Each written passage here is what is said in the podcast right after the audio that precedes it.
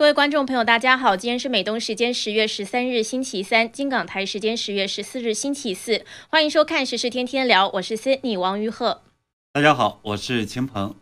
福建莆田十日发生的一个入室凶案，导致一家五口是两死三伤，嫌犯还在逃中。那随着中国媒体报道了案件的内情，竟然引发网络民众对于嫌犯欧金中的一面倒的支持，让中共官方是急着维稳。我们今天来一探究竟。阿里巴巴创始人马云日前呢被爆出现身香港，还和友人是频频的会面聚餐。这意味着马云是平安落地了吗？在中纪委监委罕见的派出工作组进驻二十五个金融机构，要调查民营企业和银行等的关系的敏感时刻，马云为什么能够出走香港？那我们今天会聊这两个大话题。当然，喜欢我们节目的观众朋友也欢迎点赞、订阅、留言、转发。节目最后我们会和大家互动。那我们首先是来看到这几天发生在福建省莆田市的一个凶案，引发了网络热议。那奇怪的是，大家都一面倒的支持嫌犯。我们首先来看看这个案件，这个案件是警方通报说，莆田市的平海镇上的邻村发生了一起命案，导致这个一家五口是两死三伤。那三名伤者中还包括了一名十岁的儿童。警方表示，这个村的村民欧某忠有重大的作案嫌疑，还说嫌疑人欧某忠是一名五十五岁的男子，身高大约是一百八十公分，体型偏瘦，出逃时身穿白色短袖上衣、黑色的五分裤，可能携带凶器。那嫌犯出逃的监控画面呢，还曝光了，就是大家刚刚看到的。在中国呢，每年都会发生命案，多达是三万多起，而且呢。往往还会受到网友的这种谴责，但是呢，这样一起看似普通的案件，随着媒体还有知情网友的跟进和披露，却引发了网络高度的关注。网民们绝大多数一边倒的同情甚至支持嫌犯欧金忠，这又是怎么回事呢？嗯，那这个呢就要说到嫌犯的杀人动机了。嫌犯后来得知名字叫做欧金忠，他涉嫌杀害的是他的邻居。那根据比较早报道的《中国新闻周刊》知情人士说，二零一七年，欧金忠向当地政府申请了危房翻盖，房屋新建手续批出来之后，欧金忠便将原有四百平米的房屋拆除，想要在原来的土地上盖建新房。但是欧金忠的邻居，也就是这个案件中的死者，却多次的联合附近的居民阻挠他建盖新房，导致他只能在临时搭建的雨棚里面居住六年。当然，后来实际呢算一算，应该是五年。那案发之前，他居住的雨棚因为台风倒塌了，雨棚的残片掉入邻居家里，双方发生争执。随后呢，欧金忠愤而杀人。中国新闻网这条微博呢贴出了几张图片，那也彻底的引爆了网络。其中的一张呢是关于欧金忠的铁皮屋的，我们是看到在乱石之上那个有简单的铁架支起的房子。非常非常的显眼，而旁边呢，这个我们看到它顶上的这个铁皮已经是不见了，应该呢就是被说是被台风刮走的那个部分。那随后呢，网友又贴出了另一张图片，就把欧金忠还有邻居的这个图房子呢进行了一个对比。这里边呢能够看到呢，邻居的房子实际上是一座这种可能是高达四层的，呃非常漂亮的气派的小楼。而正是这个邻居呢，却阻止这个欧金忠整整的五年多盖自己的房子，然后迫使呢欧金忠被迫和自己八十多岁的老母亲就住在那个破烂的铁皮屋里边。嗯，是。后来发现呢，欧金忠和他八十多岁的老母亲是在被迫在这个铁皮屋住了五年。那这个是来自于欧金中五月二十八日在微博上的一个公开求助的帖子，上面他是说他四百多平米的房子在二零一七年被判为违房要拆除之后呢，他获得了官方建新房的这个批准，但是遭到了黑势力的阻止，至今没有开建。他还说他向上级求助没有结果，村里的干部也不作为，村霸持续对他们建房打砸阻止。那他还在这个帖子上面留下了自己详细的信息，包括住址、姓名、电话等等。对，那这样信息的披露呢，就引发了网友的高度的共鸣。那网友和媒体呢，就开始了持续的这种追踪评论。中国新闻网的那条微博下边呢，是点赞的人数居然达到了惊人的一百四十七万之多，那转发量呢也是近四万，评论是五点六万多。有网友就说呢，看看这两个房子的对比，何止一个惨字？还有人说是看了这个报道，心情挺复杂，甚至有点理解凶手绝望之下的这种激愤。还还有人说是。村官不作为，有关部门不作为，应该问责处理。嗯，还有网友说，为什么要追查严重罪犯的作案动机和背景故事？就是为了展现这类的社会问题，以避免未来同样的悲剧再度发生。整个事情在五年时间内有无数次的机会可以避免，但最终还是造成了这个最恶劣的结果。希望这起悲剧能够警醒更多人和相关部门，让未来的悲剧不再重演。那还有一个点赞最多的一条评论，这个评论中是说，欧金中最后一条微博是河南加油。之前他还点赞了很多爱国爱党的微博，他微博里不是五星红旗就是维权，然后一个悲伤的脸。那这评论继续说，说最后呢，他还是没有等来自己的正义。最气的是昨天早上账号还在，下午就被渣浪注销了。嗯，他指呢，应该是指新浪呢给他注呃注销了他之前注册的这样的一个微博。那么连续几天呢，我们看到这个事件还在持续的发酵，媒体和网友呢我还挖出来更多的一些信息，就说欧金忠这个人他不是一个凶神恶煞的这种街溜子，相反的呢，他在市场上是以卖鱼为生，而且当地人包括村里人对他的评价是说他性格内向，人很老实本分，而且。还救过人，是。那披露他救人事迹的，就是一个在莆田当地的网友，叫做“你风尘仆仆走向我”。那这个网友呢，他是说，三十年前欧金忠还是个小伙子，却默默无闻救了一个小男孩的生命。身在海边调皮捣蛋的小孩子，背着大人偷偷去海边玩耍，不久之后呢，就被海浪卷走了。一群人上前营救，都无可奈何。只有身高一百八十多的欧金忠不顾自己的性命，冲到深海里救出了孩子。救出来孩子已经不省人事了，好在老天有眼，经过抢救活过来了。后来欧金忠自己呢，因为救了这个孩子，生了一场大病，连续输液有一个多月。孩子的父母为了要感谢，多次呢送去营养费啊，还有营养品都被退了回来。嗯，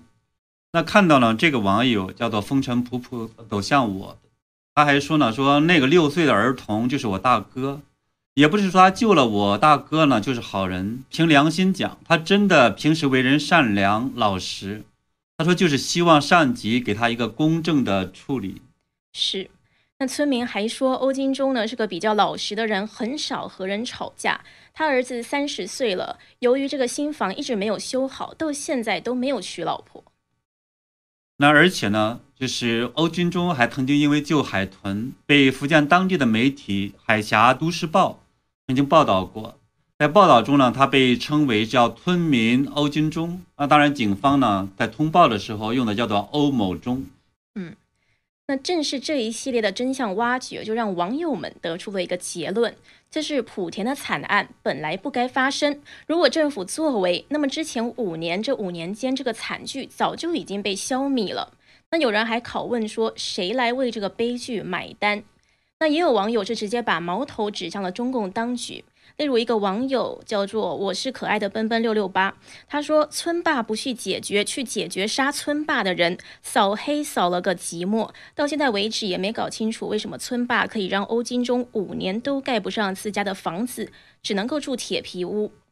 嗯，这个可能是因为在农村，它是有一个这就叫做四邻协议，就是说。当需要盖房子的时候，那么周边的这些邻居呢，就是需要去签字同意。这样的出发点当时可能是为了避免有的时候一些房子可能遮挡了别人的这样的一种阳光啊，或者其他等等的。但是呢，这个事件里边很很显然就是在有些地方，那当然一些这个邻恶邻、一些恶霸的话，他想借助自己的这样的一种权利去欺负别人的时候，他其实可以找各种各样的借口来阻挡别人去盖房子。那据呃，网友的披露呢，说是这个阻挡欧金忠盖房子的这个住小洋楼的这个邻居呢，他的周围和周围的几个邻居都是亲戚，也就是说，这个这样的一个人呢，在村里边相当于是这种大户，也就是说，相当于是一种这种村霸，所以呢，他最终实际上对欧金忠是反反复复的凌辱和这种欺诈，最终导致了呢是欧金忠是被迫的反击。是，就结合了很多村民都去这样子霸凌他。嗯。那现在呢？有网友就是把矛头指向了中共当局嘛。那有人就说，曾经的你政府爱搭不理，现在的你政府五万寻你，这个就是关于这个当地政府悬赏捉拿他。对，这个呢看起来也是蛮悲剧的一件事情了。当然，关于就是政府悬赏捉拿他呢，还引发了网络的一个争议。那十月十二号的时候，案件发发生地的莆田市平海镇的政府呢是发布悬赏通告。称呢是在自家的监视视频里边发现欧金忠身影的，或者在周边发现入室盗窃等异常情况的呢，都会奖励两万人民币；而发现了欧尸体，经过确认是欧金忠本人的，得一次性的奖励五万人民币。所以有网友就质疑说，杀人案公安机关不悬赏，镇政府悬赏，而且活人两万，死人四五万，这是不是鼓励村民要杀死嫌犯？这真的太恐怖了，竟然鼓励杀人。那当然，后来政府的有关部门是对此辟谣，说不能够这么解读。但是，自由亚洲电台的记者调查发现，当地民众是说，这个强大的宗族势力是称霸了乡村，由来已久。官方长期无所作为，也导致惨剧。当局不去检讨问责，反而忙于掩盖真相。而且迄今为止，莆田官方都没有任何的说法，却是以破案为理由，实施了更为严厉的维稳。当地的村民林先生就告诉记者说，当局不但封锁了当地的很多交通线路，严查记者和外地人，甚至还禁止当地村镇的宾馆还有民宿接待记者或是外地人。秦鹏，好像我们看到每一次这种事情发生，这个中共政府部门呢，都首先会采取维稳的措施。呃，对，中共的维稳机制其实一直也是这样运转的。它里边有两个原因。第一个原因呢，我们知道中共的官员他不是民众选出来的，所以呢，他不需要对下负责，只需要对上面的官员负责。而中共的上一层呢，当然喜欢是歌舞升平，不喜欢是各种各样的一些不好的消息，所以下边当然就会去。拼命的压制各种各样的这种不和谐的声音。那第二个，从整体的中共这个体制来看，啊，中共自己要去鼓吹党永远的这种伟大、光荣、正确。然后呢，中共这个体制，所以要优于一切的这种，我们它叫封资修，对吧？封建的资本主义的，还有呢，所谓的修正主义的，就是等等这样的一些一切的制度。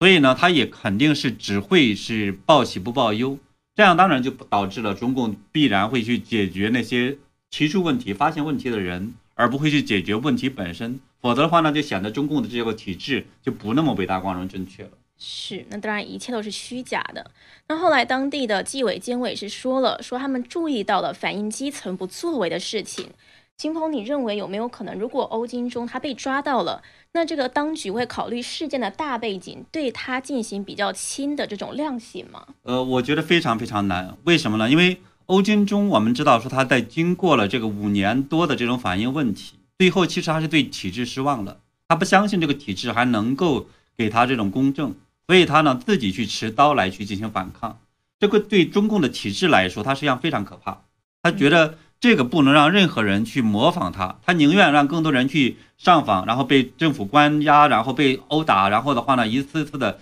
去下跪。中共一定喜欢这样的人，而对于这种说可以像杨家一样、像欧金忠一样的话去反抗的这些人，中共肯定是不希望其他人去效仿他们，因为否则的话，下一次被杀的可能就是中共的官员了。所以呢，中共肯定我觉得是不希望欧金忠可以活着。所以我认为他被处死的可能性是非常最大。是，不过之前好像的确有报道出来，是说有一些这个民众啊不满这个当局的做法，结果去杀了警察的也有。是，所以这种像现象的话，中共实际上不希望中国人有血性，不希望有反抗。这这一点呢，他当然也不希望欧金忠这个事件的处理成为一个范例。那我看到网络上呢，很多文章是在对这个事件进行反思。那像中国数字时代发表的一个猫猫爪会的文章呢，有一段是这样写的，我觉得这个讲的呢非常的中肯，他是说，当公权力在基层不作为，秩序就无法建立，整个社会最终就会沦为《水浒传》里面的梁山社会，甚至是弱肉强食的张献忠社会。因为底当底层的人民在遭到压迫时，无法得到法律接济的时候，迫于无奈，他们只能铤而走险，需求原始正义。良民往往都是这样被逼上绝路的。那猫爪还说，当一个人为了生存而犯罪，是这个社会有罪。曾经法律没有帮到他，现在法律不会放过他。相关部门应该要深刻检讨，愿这个社会不要再将一个老实本分的人，一个想讲理的人逼上梁山。是，那我们呢？今天的确是提到了这一个是非常引起网络热议的话题。那再来呢？我们看到的另外一个话题。是这个马云现身了。路透社今天是报道说，阿里巴巴集团创始人马云现身在香港，马上就在海外媒体中传开了。因为自从中共的整治打压以来，马云就很少出现在公众视野里了，所以大家都很好奇马云的近况。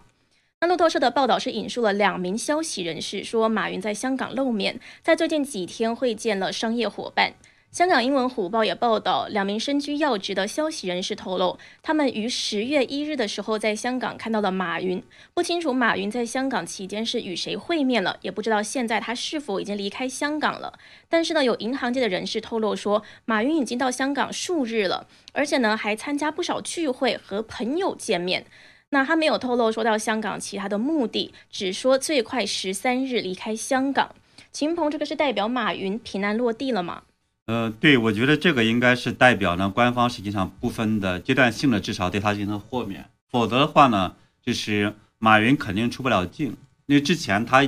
这么长的一段时间内，他肯定是对他有这种出入境限制的，因为他要调查他。而这一次呢，我们看到马云是在这种呃香港这种政商圈内圈，就是商务圈内的话，他进行公开的一些这种露面，那显然的话呢，他是得到了这样的一个允许的，特别他要跟。很多人你要披露什么信息是聚餐等等的，在这种情况下的话，其实要没有官方的一个同意的话，我觉得马云是不可能这么做的。是，那的确呢，现在看到呢，报道是显示说，马云在忙着出售媒体的股份，阿里巴巴已经出售持有财新的所有的股权。周二的时候，网易科技消息也显示，截至目前，蚂蚁呀，然后等等的，已经在这个财新的股东名单都消失了。近期阿里系的清仓的动作呢，也是相当的频繁。九月二十三日，芒果超媒也发公告说，这个公司的第三大股东阿里创投要将所持有的所有的芒果超媒的股份对外转让。秦鹏，我想这个应该和中共整治媒体有关系，因为中共发改委上周五是发出了市场准入负面清单，就开始禁止什么违规开展新闻传媒相关业务，也就是说要把民营的私有的资本从新闻传媒业都赶出去了。对，它是只允许呢叫公有资本，同时这种新闻传媒业，包括一些什么公众账号啊、网络呀、新闻采编呐、直播啊等等的。当然，我们也知道呢，是对马云的这种整肃，就是也实际上在之前的时候，三月份的时候，那么《华尔街日报》、路透等等来讲，他们就在说呢，是中共的监管机构，它是审查了阿里巴巴所有的这种资产清单之后，就发现了一个非常庞大的这种金融领域，就是媒体领域的这样的一种布局，所以呢，非常的震惊，就要求呢是。阿里巴巴大幅的削减所持有的这种媒体的资产，而这一波呢，我理解就是中共当然是借发改委做出了这样一个负面清单，是因为呢，就是中共现在是越来越感受到了，就是我们看到和海外的这种信息相比，那么中共是能够感受到他们的受到了威胁。那么海外的我们知道这种信息呢是公开、透明、民主、自由。等等的突出现了，所以而对于中共当前的这样的一个危机来说，他呢是感觉到必须对信息进行严格的控制，所以呢，这个我理解也是为什么在这个时候推出来，呃，发改委推出这么一个规定出来，嗯。那对于中共的这个新的禁令，相信不少的媒体人，包括自媒体都很紧张，也难怪财新的掌舵人胡舒立，他之前在微博就转发的一个猪头的图片，就很像是在影射习近平当局，而且应该是对现况感到很不满了。嗯，对，好多人都是那么解读，因为那篇文章里边呢是这样说的，他说呢，猪头不受待见，与人们的观念很有关系。那背负着这等恶名，一般人谁还愿意在贪多上与其建立战略伙伴关系？而战略伙伴关系这样的词，还有呢，就是呃所谓的“猪头”这样一个词呢，在华人圈里边，大家呢可能都会联和习近平联系在一起。所以呢，这篇文章其实大家可能都往那个方面去解读。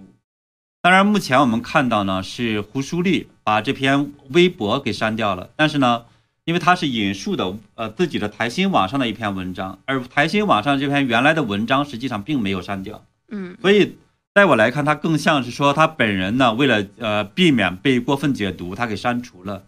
而不是呢因为台新网本身是受到了有关部门，比如说就是网信办那样的一个直接的压力，所以呢，我觉得其实可能也许大家是有点过度解读了，但是呢，你要倒过来讲说，呃，胡舒立对。习近平这种不满，我相信这一点可能恐怕是的，因为我们知道的话，中共的这段时间，那对呃经济行业的这种呃莫名其妙的一些打击，以及呢对新闻的控制等等方面的话呢，作为呃一个相对来讲自由派的这么一个呃胡舒立来说，他肯定是很不满的。当然，我们记得去年的时候，像呃台新呃在这个。也发布了很多这种关于疫情的这种来源的很多的一些深度调查，但是很多也被中共删除了。当然后再后来的时候，那我们看到呢，对中共在很多信息方面的话，就越来越少，国内的几几乎的正规媒体看不到很多太多的信息。这也显示，其实中共对那些媒体的打压已经很早已经在开始了。所以呢，在这种情况下，我觉得一个正常人，那肯定也都会对中共的这样的一些压制会不满。是。那现在有分析是在说，这个禁令出来，代表中共在加紧舆论控制，可能是因为要有比这种恒大更大的雷要爆了。甚至有专家是分析说，这个是中共在准备中国对台湾作战，要把中国变成战时状态的一个必要措施。秦鹏，你觉得有这个可能吗？呃，比恒大更大的雷，我觉得可能只有两个，一个呢是大家说的，就是这种地方债，就说地方政府的这种城投债。那么现在呢，可能是高达五十三万亿呃人民币，这个是最新的，我们看到的是呃美国媒体里面报道出来的。嗯，另一个很大的一个雷呢，实际上是整个房地产的这样的一个雷。那据我们看到的，银保监会的主席郭树清在去年的时候，他就讲说，房地产业它是呢中国金融领域的最大的这种灰犀牛。所以呢，在这种情况下，我们看到中共是内外交困。对内呢，这种经济的很出现了很多问题，而且呢，可能还有很多的这种内斗的这样的一些消息。对外呢，我们看到中共也是在全球对中共实行了这种围剿。所以在这种情况下的话，那么中共当然是希望能够去控制媒体，按照一个官方版本可以进行控制。所以我觉得呢，在这个时候说大家都在要避免更大的雷，避免这种信息控制，所以其实恐怕也是这样一个原因。当然呢，说是。是不是和打台湾有关的话，我觉得这个当然是长期来看或者中短期来看的话呢，他可能是要去做这样的一些准备工作，这是有可能。但是呢，并不代表的话，他这个直接要去打台湾，我倒就我是这么理解。嗯，是因为的确现在包括这个恒大，然后一连串的这个股牌效应，导致这个中共的这个内忧呢相当的严重。对这段时间，我们看到太多的房地产已经出了问题了，包括。恒大之后，那么花样年，这是那个曾庆红的侄女曾宝宝的这个公司，还有呢是富力集团，还有是呃新力集团等等的话，都出现了问题。接下去这肯定还会更有更多，所以在这种情况下的话，那么会不会引爆银行业，以及呢会不会带来是就是我们靠全国各地的这些购房者的这种社会性的事件爆发？所以呢，这些恐怕也都是中共非常担忧的地方。是。最后呢？今天还有一个消息是美国之音报道的，说美国的摩根大通银行 J.P. Morgan 最近宣布与支付宝合作，要为阿里巴巴网站提供美国信用卡支付服务。那很多人呢会觉得这个是好事，给这个无现金支付多了一个选择。不过呢，也引起一些人的担忧，因为这代表美国消费者在阿里巴巴网站上面买东西要经过这个支付宝等等的，可能会让中共军方获得美国用户的信息。这个报道呢，就采访了美国南卡大学艾肯商学院的讲座教授谢田。谢田是说，摩根大通跟支付宝的合作很可能是中共的黑手在后面掌控。因为支付宝的母公司是蚂蚁集团，那蚂蚁金服现在呢，等于是被马云拱手送给中国政府了。那中国所有的民营企业、私有企业都不得不屈屈服于这个中共的威严，所以呢，就把所有的资料的数据都上交给中共，这个是必然会发生的，也是一个非常危险的信号。那的确，上个月就有消息出来，是说中共计划拆分蚂蚁集团，就迫使蚂蚁集团要将用户数据移交给中国政府部分拥有的公司。嗯，对，像支付宝啊，或者说 TikTok、抖音等等呢。这种超级的 APP，它对信息的掌握毫无疑问，它是非常这种无孔不入的。而且呢，我们也知道说，中共在二零一七年的它的情报法，那么要求呢，中国的公司是必须无条件的配合政府做这种信息的收集。所以呢，这种情况下，那么就代表呢说，这种一般情况下，一般国家的这种信息的隐私问题，实际上就变成了一个国家安全问题，甚至是我们讲说信息安全，还有呢是。财产安全，甚至个人的这种安全的一个问题，所以这种情况下，我们其实也看到了。那么，作为呃前美国总统川普呢，他在离任前也是禁止支付宝还有微信支付在美国运营。他称呢，这些是构成了对美国的国家安全的威胁。不过呢，现在看起来是民主党政府对这个问题呢，他是呃不那么认为，对吧？我们看到是在六月份的时候。那美国的现任总统拜登是撤销了这个禁令，取而代之的是更温和的一些这种审查的机制。是，现在看到拜登政府呢，在军事上面是挺强硬的，这个在印太地区。不过呢，在这些问题上，好像呢还是有这个一步步慢慢让步的迹象。对他对中共的软实力的这种威胁，其实我觉得他们是认识不够的。是。那今天节目中呢，我们是探讨了是什么样子的环境，把一个曾经救过搁浅的海豚、救过落水的孩子的善良人逼向了绝境，迫使他犯案；又是什么样子的政府，在事件发生后只忙着维稳、消除民众声音，还奖励村民杀死嫌犯？那我们也聊到了第二个话题，就是在严酷的监管之下，马云现身香港，阿里系呢则急着清仓媒体的股票。那中共开始禁止私有资本从事新闻传媒业，也显示现在中国的环境是乌云压顶。那好的，一样在节目的最后，我们来和大家互动一下。